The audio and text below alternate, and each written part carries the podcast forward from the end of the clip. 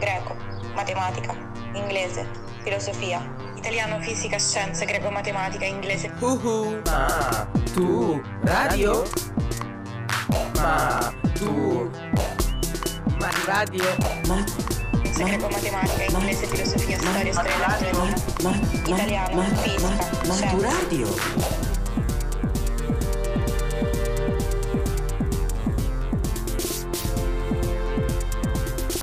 Maturadio. Podcast di storia dell'arte per l'esame di maturità. Le linee dell'espressionismo in Francia, Germania e Austria di Carolina Bruck.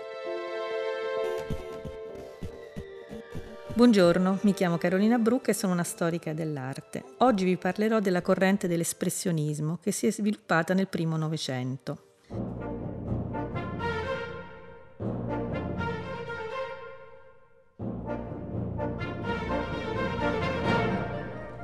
Negli ultimi trent'anni dell'Ottocento la filosofia del positivismo, ovvero la fiducia nel progresso, sembrò la risposta e la cura contro la forte crisi che si era manifestata in tutta la società europea. Il grande impulso industriale, la realizzazione di importanti infrastrutture come i grandi trafori che ad esempio unirono l'Italia ai paesi oltralpe, le impegnative esposizioni universali che si tenevano a turno nelle capitali, le esplorazioni a margine delle campagne coloniali e le scoperte scientifiche sembravano poter garantire un lungo periodo di pace e di felicità e sopire i sotterranei conflitti sociali.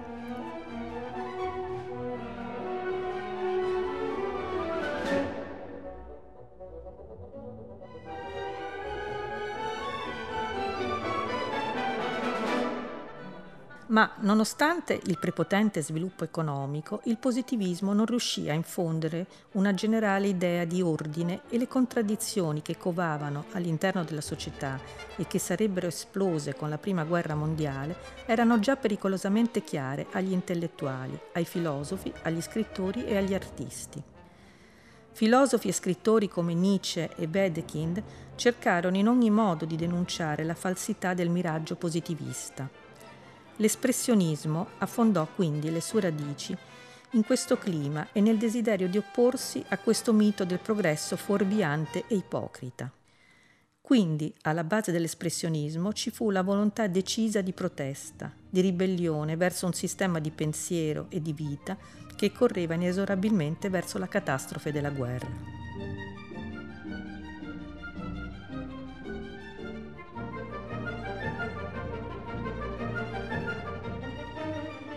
Questo è l'elemento comune a tutte le forme di espressionismo, che come nel caso degli altri movimenti che hanno attraversato tutto il continente europeo, si è articolato in luoghi e stili molto diversi fra loro. Questo atteggiamento di opposizione e rifiuto sul piano dell'arte si tradusse in una scelta antinaturalistica e contro qualsiasi registrazione della realtà, una realtà nella quale non era più possibile riconoscersi e rintracciare valori eterni e rassicuranti. Sulla scorta del movimento simbolista, l'espressionismo intendeva indagare ancora più intensamente l'interiorità dell'uomo e scoprire le contraddizioni che si agitavano nella sua anima. I padri diretti dell'espressionismo furono Van Gogh, Munch, Ensor e Gauguin, che con le loro esperienze di arte e vita per primi hanno messo in luce le crepe di una cultura e di una condizione umana che si credevano compatte verso la conquista del benessere offerto dalla modernità. Gauguin per primo si era permesso di dipingere il mondo come lo vedeva la sua mente, trasfigurando le figure, il paesaggio e gli oggetti nelle sensazioni che gli avevano prodotto e che lui tradusse in colori puri del tutto antinaturalistici.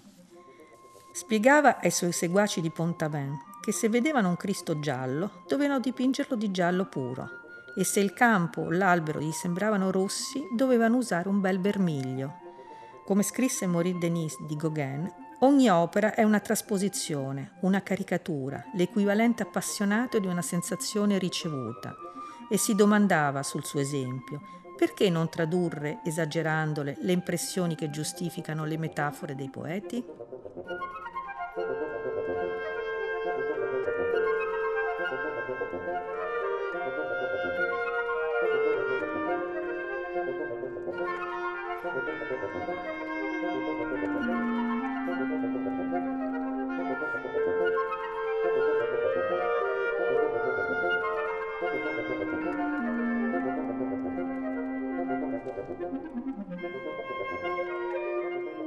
La via tracciata da Gauguin, morto nel 1903 in Polinesia, fu ripresa e enfatizzata dal gruppo francese dei Fauves, le Belve, come furono definiti negativamente dalla penna sconcertata e sospettosa di un critico alla loro apparizione ufficiale al Salon d'Automne del 1905. Il gruppo, formato dai pittori Matisse, Braque, Blamin, Derain, Fraise, Rouault, Marquet, Dufy e Van Donken, era attivo da una decina d'anni e quando apparve alla mostra nel 1905 colpì per la violenza inedita dei colori, che sembravano quasi inghiottire l'immagine. Come scrisse Matisse nel 1908, noi vogliamo raggiungere un equilibrio interiore mediante la semplificazione delle linee e delle forme figurative, rivelando così un altro aspetto preso da Gauguin, la tendenza a sintetizzare, a concentrare il pensiero e l'immagine corrispondente in pochi elementi figurativi.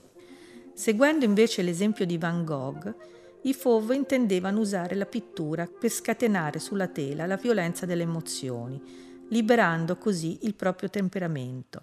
Come scrisse Derain, i colori erano per noi cartucce di dinamite. E poi Blamenc, volevo provocare una rivoluzione nei costumi, nella vita quotidiana, mostrare la natura della libertà, liberarla dalle vecchie teorie e dal classicismo. Ero un barbaro tenero e pieno di violenza. Traducevo distinto, senza metodo, una verità non artistica ma umana.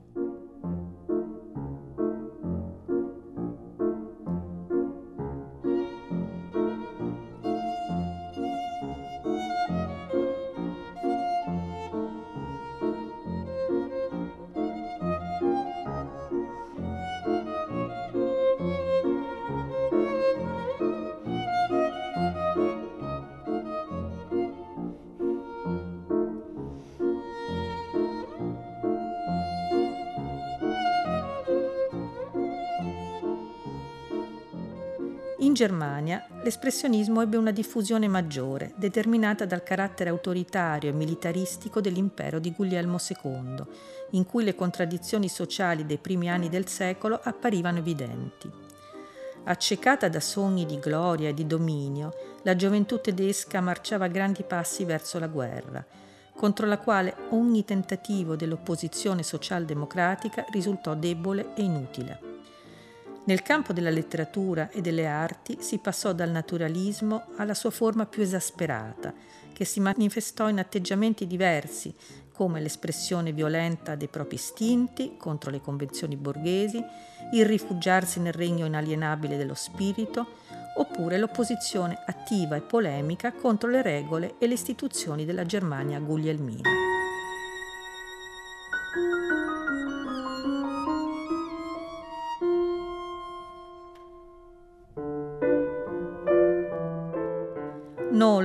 Kirchner e Gross furono i protagonisti dell'espressionismo tedesco e riunirono questi atteggiamenti nella loro pittura. Subirono l'influenza del nichilismo di Nietzsche, che si era scagliato contro gli storici prussiano-tedeschi, e dell'arte di Munch, Van Gogh e di Gauguin e Cézanne. La mostra personale di Munch nel 1892 a Berlino aveva lasciato una traccia profonda nei giovani che si erano schierati al suo fianco quando venne chiesta la chiusura e la rimozione dei dipinti considerati osceni. Anche la serie di mostre di Van Gogh, Gauguin e Cézanne fra il 1904 e il 1909 in città come Monaco, Dresda e Berlino lasciò il segno determinando la volontà da parte dei giovani tedeschi di stabilire contatti sempre più stretti con gli ambienti di Parigi, ormai al centro dell'arte moderna.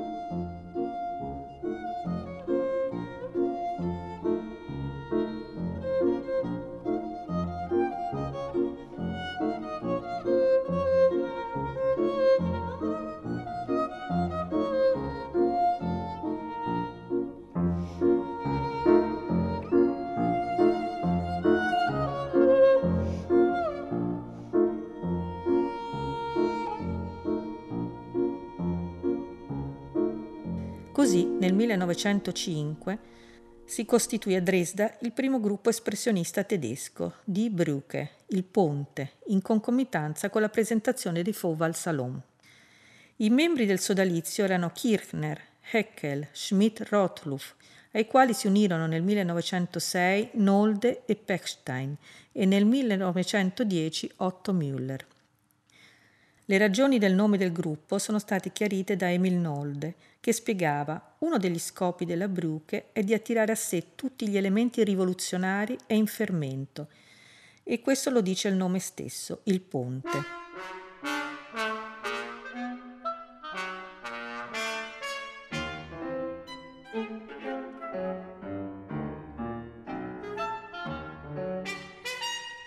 Altro principio fondante dell'espressionismo tedesco fu l'insofferenza per le leggi e per la disciplina e per contro l'obbedienza esclusiva alle spinte emotive del proprio essere. Questo spiega la grande concitazione figurativa delle opere di questi primi anni che giunsero, a differenza dei Fauve, a rifiutare ogni genere di bellezza e richiamo, risultando invece dissonanti e a volte sgradevoli per il disordine spiazzante.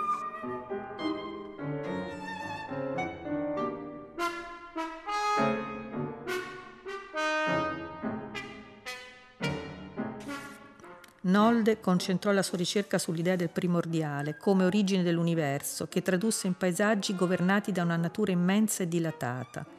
Fu comunque Kirchner a evolvere nel modo più interessante l'attenzione espressionista, usando un linguaggio nervoso e vibrante e colori acidi, con cui ha creato delle immagini e delle atmosfere decisamente originali. Ballerine, cocotte, uomini a passeggio, dipinti con segni spezzati, sembrano i burattini che si muovono a scatti nello scenario di una vita artificiale, la vita delle strade e dei locali delle vie berlinesi.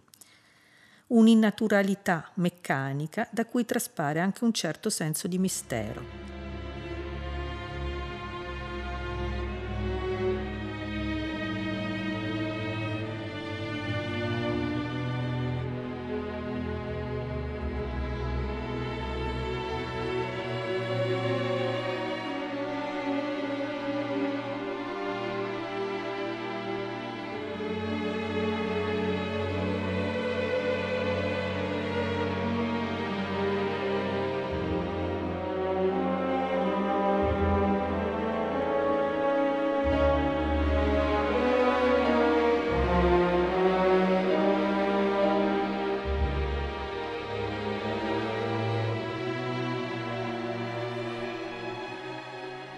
Nel 1911, quando la Brücke si trasferì a Berlino per poi sciogliersi nel 13, si formò a Monaco il Blau Reiter, il Cavaliere Azzurro, ad opera di Kandinsky e Franz Marc.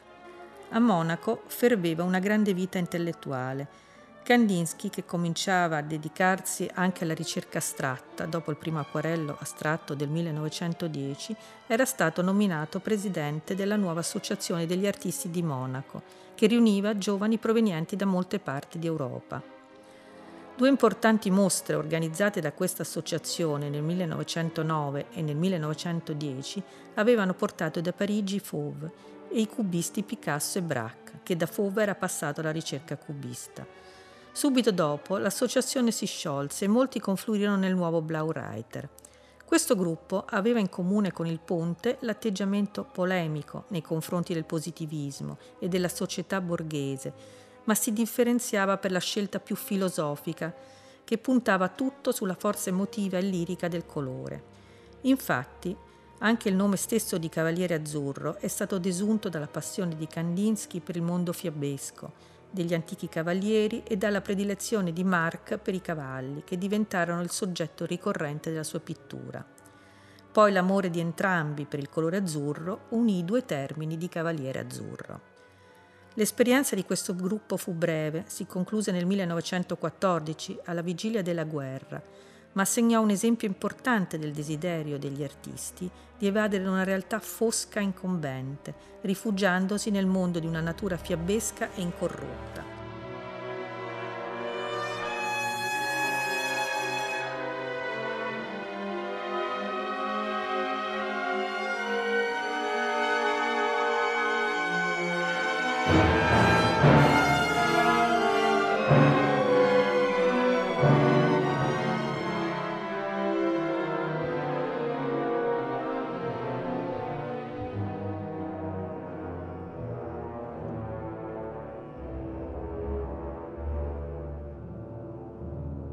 La guerra segnò un vero spartiacque, uno scempio mai visto di vite, di energie, di forze creative.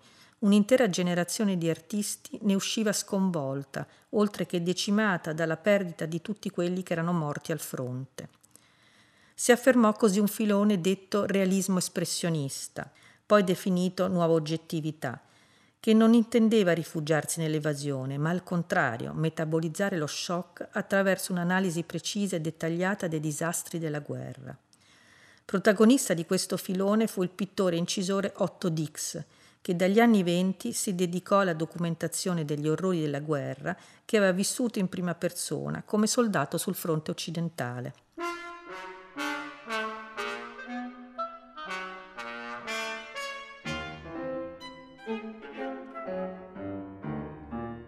L'importanza della grafica nella documentazione di questo tipo di immagini con il bianco e nero e il contrasto era già stata evidenziata da Kirchner in uno scritto in relazione alla Brücke e all'utilizzo che avevano fatto di tutte le tecniche grafiche fin dagli anni 10 e in questo scritto sulla grafica spiegava che nel Brücke venivano coltivate tre tecniche grafiche, la xilografia, la litografia e l'incisione.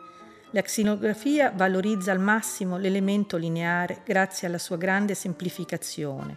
Il taglio piatto dei vuoti e l'utilizzazione della struttura legnosa permettono ricche gradazioni di tono. La litografia rende il disegno nel modo più diretto, grazie al trattamento con la trementina e con l'uso di acidi sulla superficie, equivale anch'essa a una tecnica grafica. Nell'incisione su metallo si preferisce il lavoro a punta secca, la formazione automatica dei solchi a mano rende più intimamente la personalità che non l'acquaforte. L'eleganza del segno viene messa in luce nel miglior modo sul metallo lucido. La stampa a mano permette di usare tutte e tre le tecniche nello studio e affida all'autore le ultime rifiniture tecniche.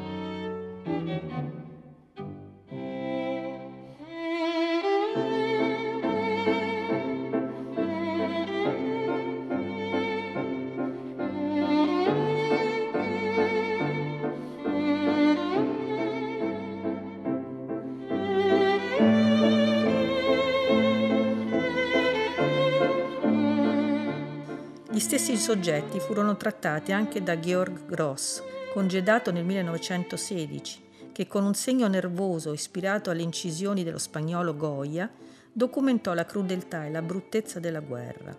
La sua opera, presentata quando ancora era in corso il conflitto, causò scandalo per il suo antimilitarismo disfattista. Nel dopoguerra Gross divenne famoso per le sue immagini grottesche di un'umanità distrutta e senza anima.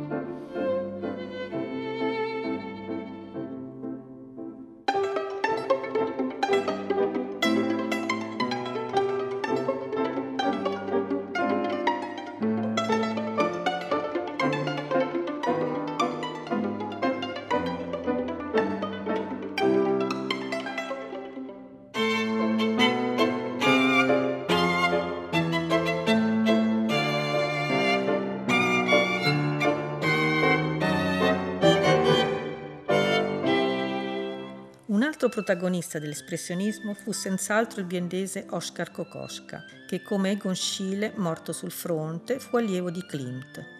Entrò presto in contatto con gli ambienti berlinesi dell'espressionismo, anche se rimase sostanzialmente un solitario. Anche per Kokoschka il problema fu quello di interpretare la realtà attraverso le proprie passioni e gli incubi derivanti dall'esperienza diretta della guerra, che lo portò a vivere anche un periodo a Dresda in quegli anni cruciali. Figura poliedrica che si è occupata anche di letteratura e poesia, Kokoschka ha realizzato una quantità di ritratti, paesaggi, nature morte, in cui il segno drammatico si unisce a un colore esasperato, nella volontà di indagare gli aspetti più reconditi della psicologia dei suoi personaggi e del mondo.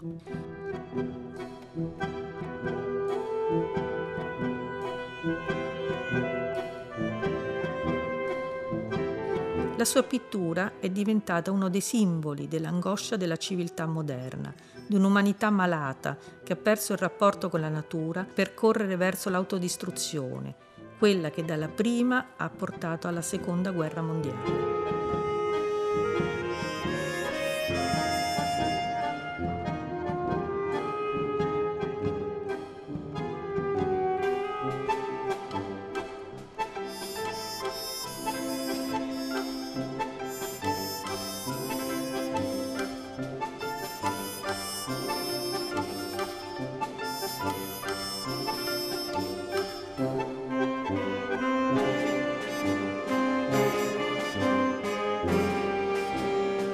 Per concludere, il senso di angoscia e di disgusto rappresentato dalle tele dell'espressionismo diventerà oggetto di derisione nella famosa mostra Arte degenerata organizzata dai nazisti a Monaco nel 1937 con cui si voleva convincere il pubblico della pericolosità del dissenso intellettuale e della forza del nuovo spirito germanico che di lì a poco avrebbe trascinato di nuovo l'Europa nell'abisso.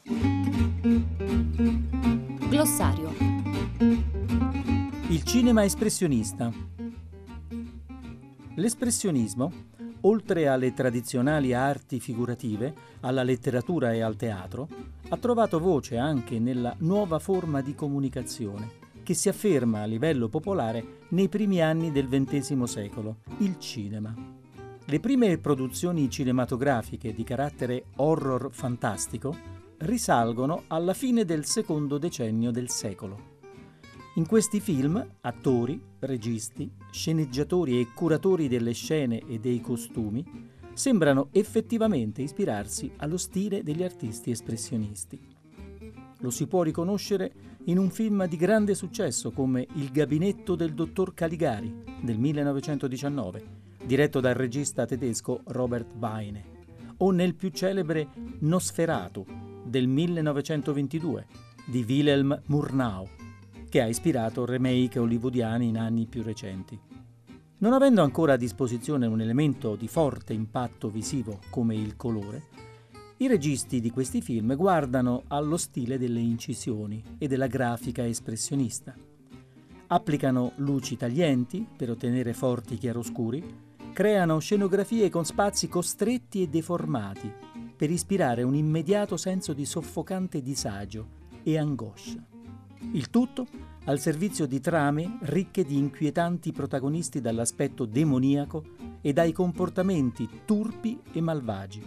Il punto più alto sarà raggiunto nel 1926 dal celebre film Metropolis del viennese Fritz Lang, capostipite dei film di fantascienza, ambientato in un fantasioso scenario futuro nel quale amore e passione umana riusciranno a sconfiggere la prepotenza e l'oppressione esercitata dai potenti sui più deboli.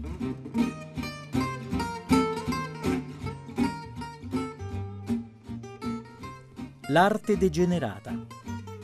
Il 19 luglio del 1937 inaugura a Monaco di Baviera la mostra Arte degenerata. L'ha curata un pittore accademico, Adolf Ziegler, cui il regime nazista ha affidato il ruolo di dirigere un ente istituito per promuovere l'arte ufficiale tedesca. I criteri estetici di Ziegler si fondano sul principio che l'arte, meglio di qualsiasi altra forma espressiva, si presta a diffondere l'immagine della superiore nobiltà del popolo germanico e a farsi guida perché raggiunga l'obiettivo della supremazia sugli altri popoli. La tesi contrasta fortemente con il repertorio di immagini rappresentate dai pittori espressionisti del Ponte e del Cavaliere Azzurro, che vengono messi al bando assieme a illustri predecessori quali gli artisti della secessione viennese, gli impressionisti, i post-impressionisti, i cubisti e i simbolisti, Molte opere di questi rappresentanti dell'arte contemporanea sono esposte alla mostra di Monaco, nel cui volantino promozionale si legge un appello di questo tono. Tele torturate, degrado mentale, fantasie malate, prodotti e produttori di un'arte premiata dalle cricche degli ebrei e apprezzata dai letterati, comprata dallo Stato e dalle città, sperperando milioni delle risorse nazionali, mentre artisti del popolo tedesco morivano di fame. Ecco, come era quello Stato, tale era la sua arte. Venite a vedere, giudicate voi stessi, visitate la mostra Arte Degenerata. Ingresso libero, vietato ai giovani. Maturadio è un progetto di podcast didattici per la maturità promosso dal Ministero dell'Istruzione con la collaborazione della Treccani e di Radio 3. Ideazione di Cristian Raimo. Supervisione di Monica Donofrio per Radio 3. Regia di Valerio Giannetti. La sigla di Maturadio è di Teo Teardo. Tutti i podcast sono riascoltabili e scaricabili su radio3.rai.it, miur.gov.it e su treccani.it.